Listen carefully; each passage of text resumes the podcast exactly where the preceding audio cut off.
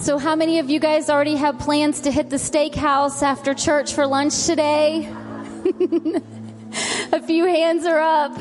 So, our, our 21 day fast is, it's over. Um, so, I have to tell you guys a story.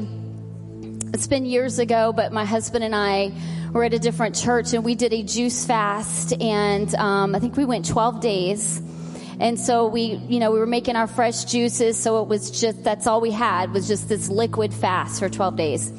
And we had this brilliant idea that we were going to break our fast at a Chinese buffet. You guys know where I'm going with this. So we're hungry, right? You walk in and you're like smelling all these foods. And so, of course, it's a buffet. So we're like filling up our plates. And so we get to the end of our meal, and I think our conversation was getting shorter and quieter. And he looks at me, he's like, I think you're going to have to drive home. And I looked at him, I said, I can't drive home.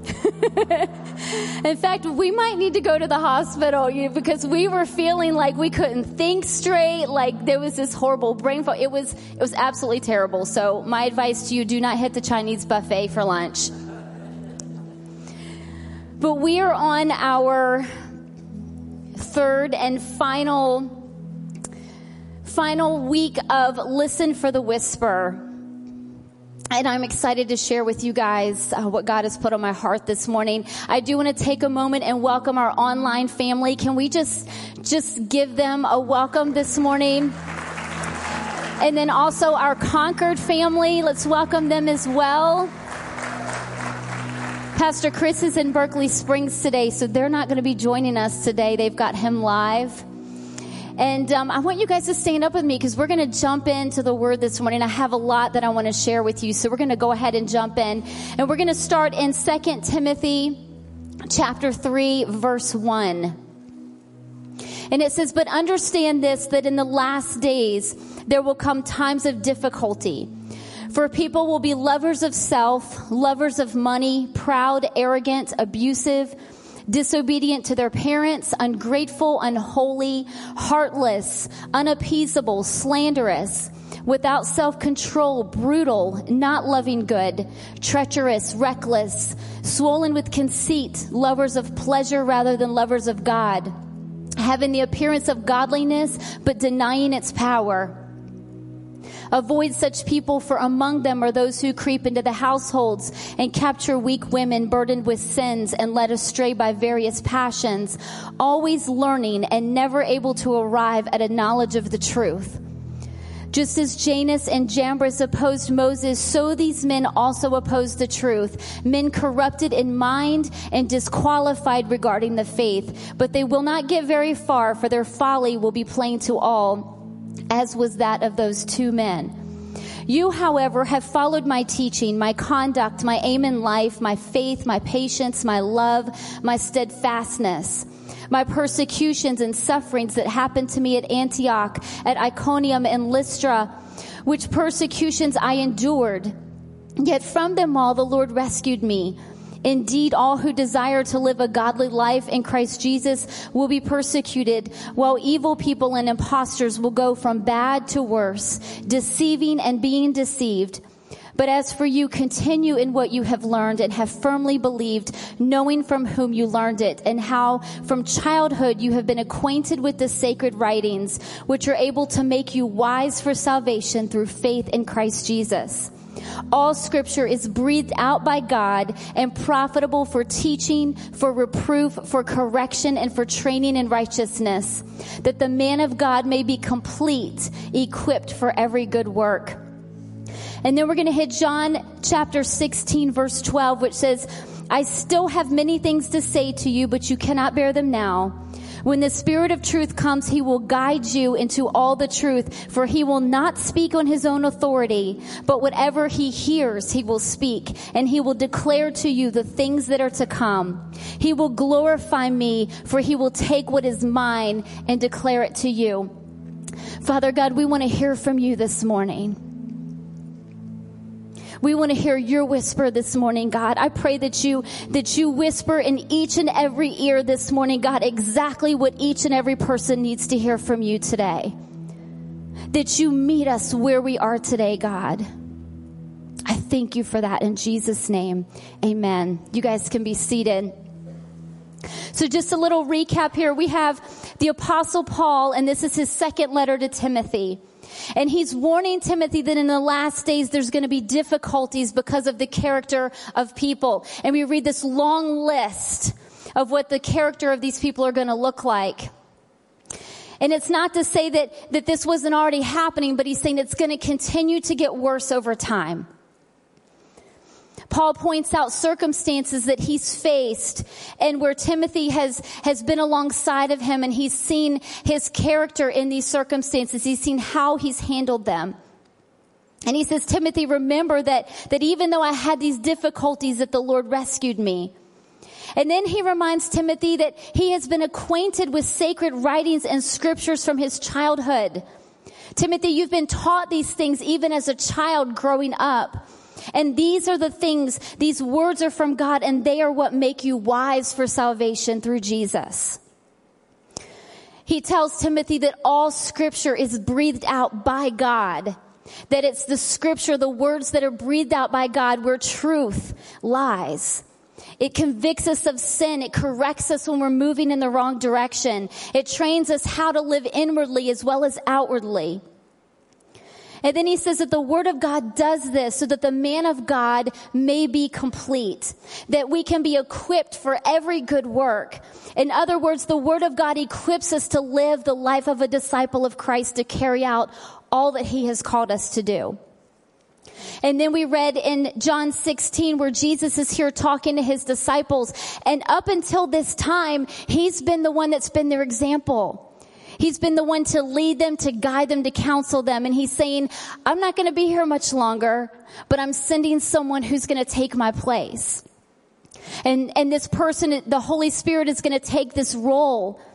And he begins to kind of explain what the Holy Spirit's role is going to look like in their lives and that he's going to take what he hears from heaven and he's going to interpret that and he's going to begin to reveal things to them, even things to come.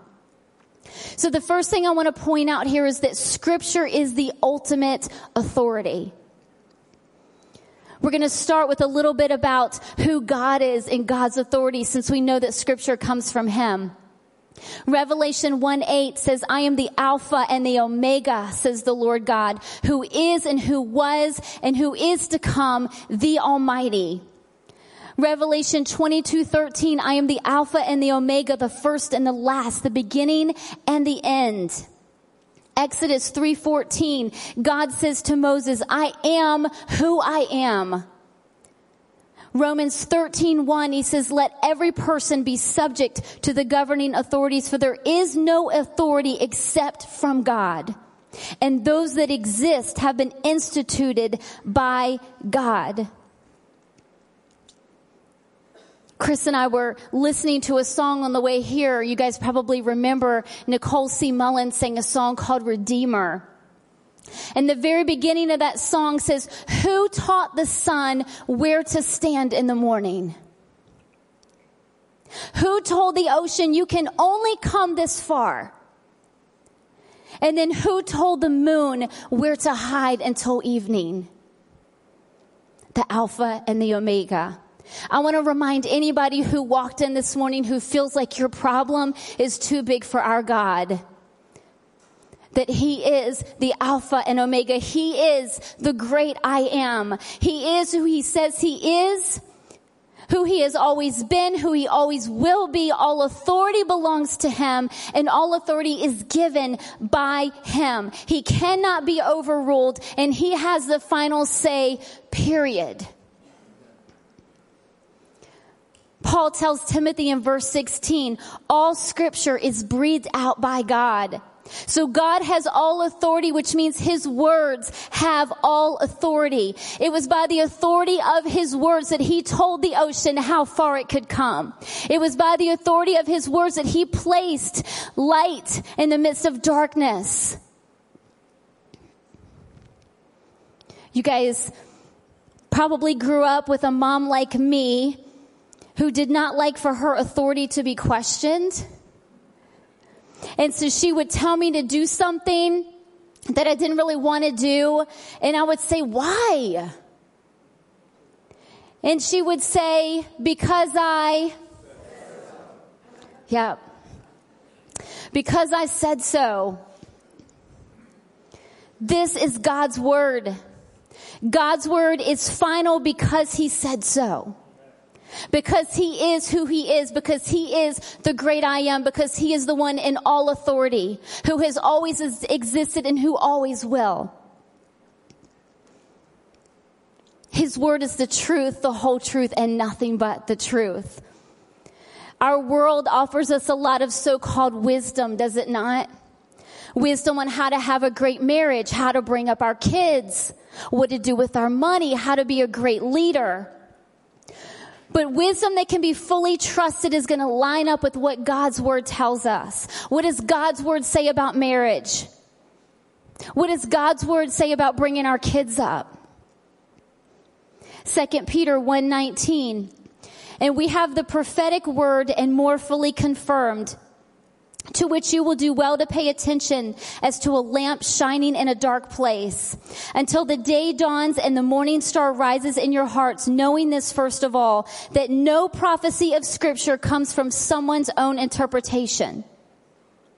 In other words, what is in this book is not coming from man, it's coming from God. It's inspired by the Holy Spirit. For no prophecy was ever produced by the will of man, but men spoke from God as they were carried along by the Holy Spirit. But false prophets also arose among the people, just as there will be false teachers among you who will secretly bring in destructive heresies, even denying the master who bought them bringing upon themselves swift destruction, and many will follow their sensuality, and because of them the way of the truth will be blasphemed. And in the greedy, they will exploit you with false words. Their condemnation from long ago is not idle, and their destruction is not asleep. He's saying there's going to be false teachers who are teaching things that do not fall in line with the truth of God's word. Paul and Peter both have told us here that we need to pay attention. Make sure that, that what you're listening to and what you're hearing is confirmed by the Word of God. Because only when we know the Bible can we test what we're hearing. We can know where the whisper is coming from because how many of you know that there are a lot of whispers out there and not all of them are coming from God? Acts chapter 17 verse 10 the brothers immediately sent Paul and Silas away by night to Berea, and when they arrived, they went into the Jewish synagogue. Now these Jews were more noble than those in Thessalonica. They received the word with all eagerness, examining the scriptures daily to see if these things were so. Many of them therefore believed with not a few Greek women of high standing as well as men. Luke is saying that these Jews were more noble than those in Thessalonica because they were examining the scriptures for themselves. They're taking what they're hearing and they're going to the scriptures and, and they're, they're comparing it and they're making sure that what's being told them is the truth. You and I have to be careful whose teachings we're sitting under. Is what they're saying scripturally accurate? Even people who are close to us, who mean well, can lead us in the wrong direction. Last time I was here, I shared a story about years ago, um, a, a, couple that went to church with us, how they took advantage of us and put our family in a very difficult situation. And there were, were friends and family members and even people at our church that, that were trying to get us to act in a way that we knew was not biblical. So we have to be careful whose, which voices we're listening to. Paul told Timothy, you've sat under my teachings. You've observed my character in times of trouble. You have seen the fruit of my life, Timothy. You were raised in knowledge of scripture. Continue to pay attention to who it is that's teaching you and don't be led in the wrong direction. God's word and his whisper will always confirm scripture.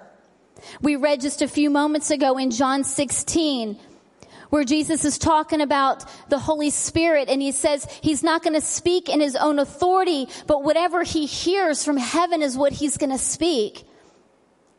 The Holy Spirit will come and He speaks to us what He hears from the Father. And it's never going to contradict what's found in the Word. And then we read in 1 Timothy 4. Now the Spirit expressively says that in later times some will depart from the faith by devoting themselves to deceitful spirits and teachings of demons through the insincerity of liars whose consciences are seared who forbid marriage and require abstinence from foods that God created to be received with thanksgiving by those who believe and know the truth. For everything created by God is good and nothing is to be rejected if it is received with thanksgiving. So he's saying not only are there people in this world that are deceiving people, but there are spirits in this world that are deceiving people. We already see that People relying on false religions, crystals, palm readers, desperately seeking for answers in their lives.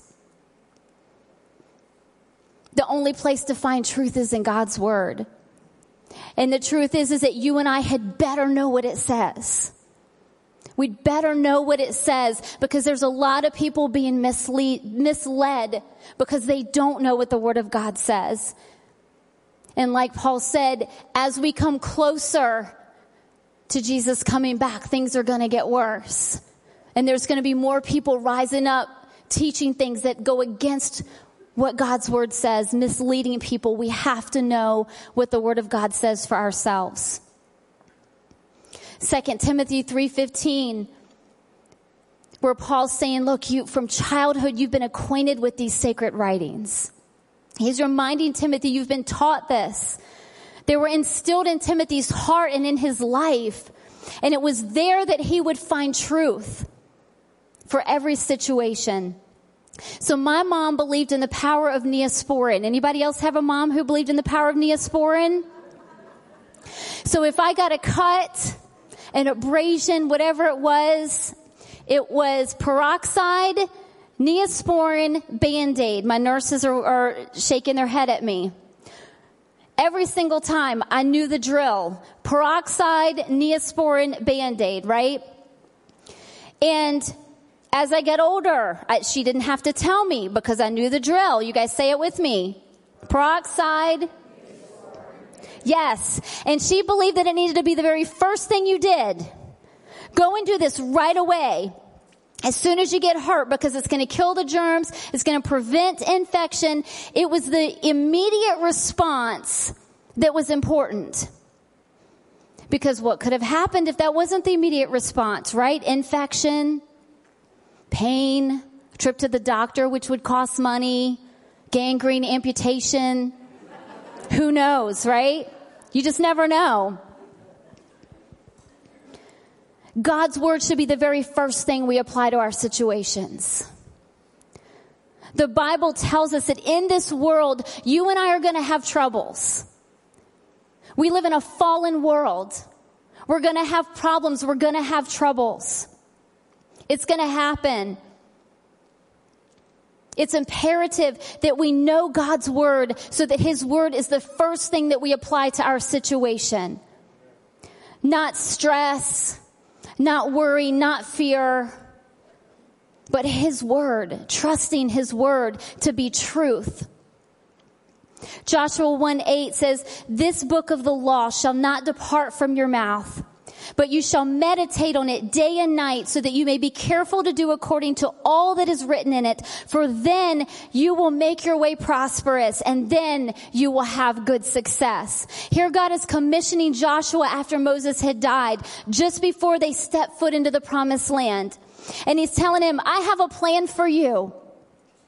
But in order for you to succeed in what I've called you to do, you must not only know what my word says, but you need to meditate on it. You need to keep it at the forefront of your mind, obeying all that it says, because it's only then that you're going to have success. In other words, you need this. Do not even attempt to do it on your own.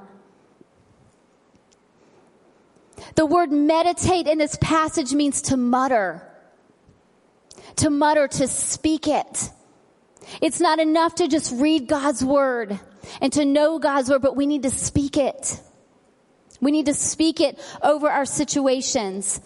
I like what Bill Johnson from Bethel Church says. He says that meditating on God's word is best described by a cow chewing its cud. Because he brings it up over and over again and he chews it to get as much nutrients as he can get from it as possible. So when we are meditating and we're chewing on God's word, we're muttering it out of our mouths. We're taking this, this scripture passage that has power and it has authority and we begin to speak it over and over and over again. Allowing what's in the truth, allowing the truth that's in that scripture to penetrate us, to take hold, to take root, to grow and to flourish. So that when I begin having problems in my finances, instead of fear being my first resort, and worry and stress. I know that Philippians 4:19 says that my God is going to supply all of my needs according to his riches and glory in Christ Jesus. And I can take that scripture and I can speak it over my life and I can speak it over my situation. And I can give God thanks and praise that He is my provider, not my job or my employer, but He is my provider, that He is going to take care of me. When we are meditating on God's word day and night, our thoughts are constantly on Him and what His word says. Our minds are fixed on the truth rather than on our problems. How might our situations or even our lives look different if God's word was our first response rather than our last ditch effort? Deuteronomy 11:18 You shall therefore lay up these words of mine in your heart and in your soul and you shall bind them as a sign on your hand and they shall be as frontlets between your eyes you shall teach them to your children, talking of them when you are sitting in your house and when you're walking by the way and when you lie down and when you rise. You shall write them on the doorposts of your house and on your gates that your days and the days of your children may be multiplied in the land for the Lord swore to your fathers to give them as long as the heavens are above the earth. Here the Israelites are being taught the importance of knowing what God has said, following these words and instructions that God has given them. And then he goes on to say, you need to teach this to your children. When you're getting up, when you're going to bed. Parents, we're instructed to teach the Word of God to our kids and to our grandchildren. To not only read it, but to, to discuss it throughout the day. Look for opportunities to talk about it with them. What is, what does God say about disobeying our parents? What does God's word say about doing everything in excellence? Why do we worship? Why do we pray? How do we pray? Teaching them that there is power in His Word. That they can speak it over their lives and over their situations. We just came out of a 21 day fast. What a perfect opportunity to teach our kids about fasting to opening up God's word and saying, this is what, this is what God's word says about fasting. This is why we fast. So this morning, I brought this Bible with me. This was my grandmother's Bible. And I'm going to open it up for you guys here, and you probably won't be able to see, but I'm going to open it up anyway. Because my grandmother's Bible from front to back is there's just all this writing and there's underlined passages and, and there's, there's highlights from front to back, from, from Genesis to Revelation, all throughout here. There's notes in here that, that my grandmother wrote down. I could almost imagine her sometimes just maybe even in tears going through God's word, underlining these promises like, God, I know this to be your truth. And see, my grandmother, was one who she, she set aside time daily to read God's word. And then she got to the point to where she couldn't see anymore. And she, she got, uh, CDs. And so she would be listening to, to God's word all the time. And as a child, uh, my grandmother lived w- with us for a long period of time, so I always saw her in the Word. I always heard her praying, and, and I always heard even those CDs playing. And you see what's significant about the fact that there's so much writing and so much underlining in here is because my grandmother devoured this. She knew that, that this was life. This was truth. And she took the time to instill this in me. When she would pray for me, she would pray God's word over my life. I saw the fruit of her life and she, she made it a priority to share these truths with me on a regular basis. She was a huge part of laying this biblical foundation that I have even today. It's important that we teach our kids the power of God's word and how to apply that to their lives. Psalm 119 says, how can a young man keep his way pure by guarding it according to your word? With my whole heart I seek you. Let me not wander from your commandments. I have stored up your word in my heart that I might not sin against you. We are instructed to guard our lives according to what the word of God says, to keep his word stored inside of our hearts. I cannot tell you the amount of times that I've been dealing with difficult situations. And the Holy Spirit reaches in and pulls out a scripture and it's just what I needed. A scripture that I had had stored in my heart that maybe I'd even forgot about. I can tell you that times in my life where, where I was dealing with depression, that these are the words that I stood on. Times in my life where, where I had anxiety attacks and I didn't know they would ever end. These are the words that I stood on. When we had kids that questioned the faith in God, kids that were being rebellious, this is what we stood on. When we were having difficulties in our marriage, this is what we stood on. This, there's power in this. There's power in these words. And you and I so desperately, desperately need to know what it says. We deal with difficult things in life. And I'm going to be honest in saying that, that what we receive here on Sunday morning is amazing, but we need so much more. We need that relationship with God where we hunger for His Word.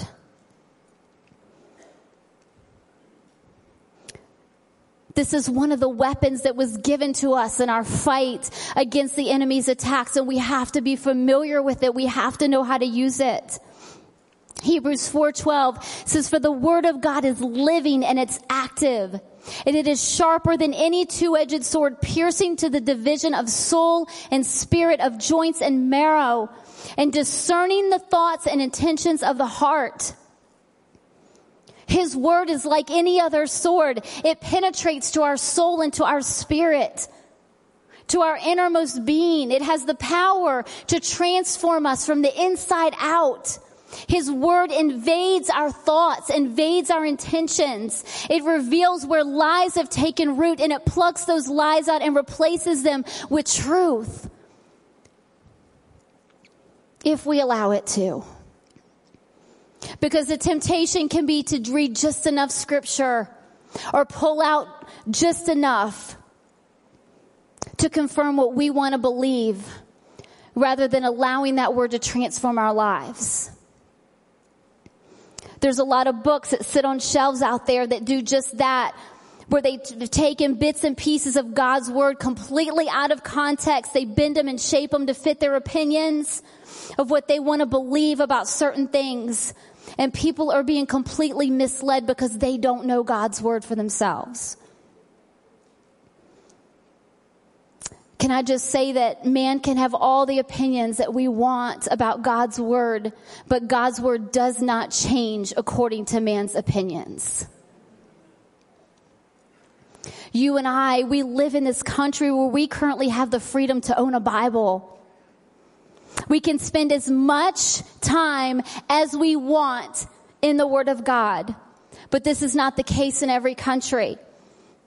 World Population Review says the severity of the laws and the punishments for breaking them vary depending upon the specific country. In most cases, it means that Christians cannot gather to worship together in churches nor can they publicly express their faith or attempt to preach the gospel and attempt to lead others to adopt that faith. It frequently also means that simply owning a Bible or talking about Christianity, even among family members in the privacy of one's own home, can result in imprisonment or death. There are at least 13 countries where Bibles are illegal and can only be obtained by illegal means. So I read this and I think people are risking their lives at this very minute just to own a Bible. And here I am. I have the freedom to have as many Bibles as I'm, I could fill my house with them if I wanted to.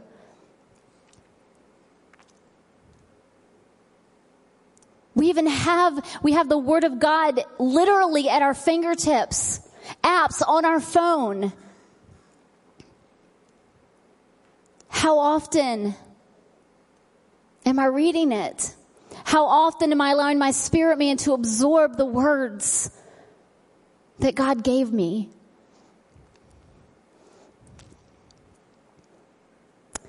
At once.com, I found some, some statistics 60% of American Christians rarely or never read the Bible. 60%. Women are more likely to read the Bible than men with a 40% higher percentage rate. Good job, ladies. Only 12% of churchgoers read the Bible daily. Only 25% of Christians engage in any form of Bible study. But then get this. More than 70% of Christians believe that the Bible is the inspired word of God. It's the inspired word of God, but yet we're not even picking it up to read it. While Christianity, they go on to say, while Christianity remains the dominant religion in America, there has been a noticeable decline in Bible reading among Christians. Surprisingly, 60% of American Christians rarely or never read the Bible. This statistic is alarming as the Bible is considered the foundational text of Christianity.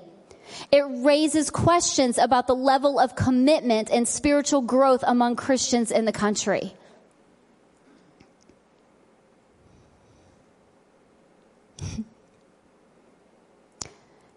And it makes me think about we read what we read just a moment ago about people that are, are risking their lives. Their lives are like, could you imagine if they were to come to this country and sit inside and sit inside this room and say, you guys, you guys wouldn't believe what I had to go through.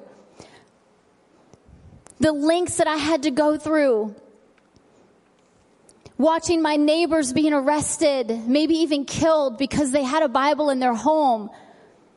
How blessed you are to have it at your fingertips at all times. You can read it anytime you want. But do we?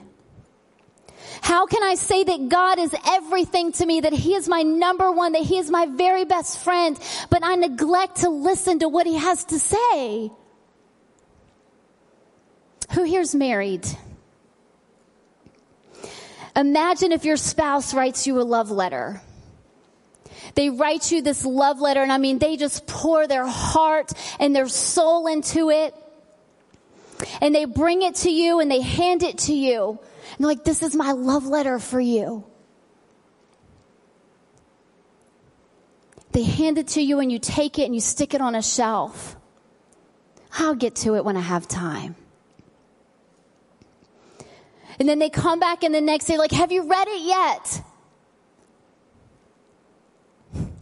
Have you read about how much I love you, about how you are the apple of my eye? How I would give my life for you.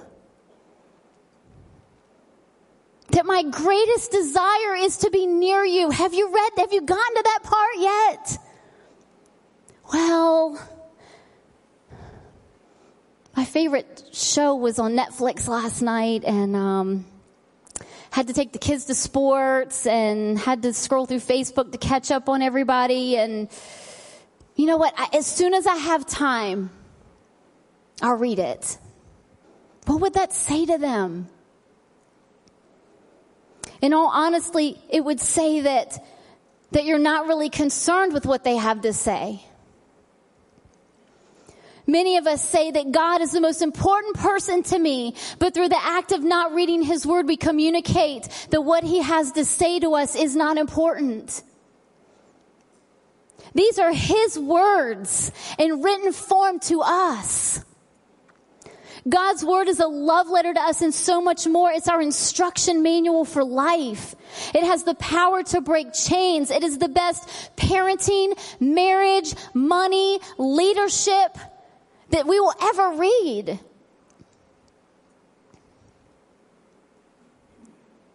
How often are we reading it? Does God know by our actions that we desire to know what He has to say to us? I'm going to invite the band to come up with me. Psalm 119, 105 says, Your word is a lamp to my feet and a light to my path. We read earlier that as we get closer to the end of this world, things are going to just continue to get darker. And we all know that the, the darker it is, the more impossible it is to see. To see where you're at and to see where you're going. This says, first of all, that His Word is a lamp to my feet. Think about being in a place that you've never been before and all the lights go out. It's completely dark. What are you going to do? You're going to stop. Right? You're not going to walk any further. Why? Because I don't know what's in front of me. His word lights our feet. It shows us where I'm at. Am I okay where I'm at or do I need to move? Am I getting ready to fall in a hole? Am I getting ready to step in a trap? And then it says that his word is a light to our path. So it doesn't just show us where we're at, but it's going to show us where to go.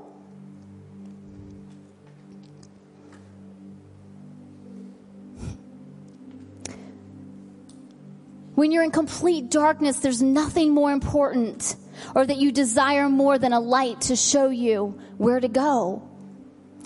You wouldn't feel safe taking a step without light. And here it is. Here it is. Given to us out of God's great love for us at our fingertips anytime we want it. It's here.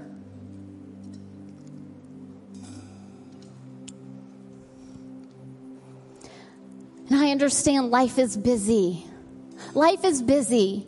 We have a lot pulling at us. But honestly, and if we're honest with ourselves, we know that we will make time for what we value, do we not? If we value something enough, we're going to make time for it.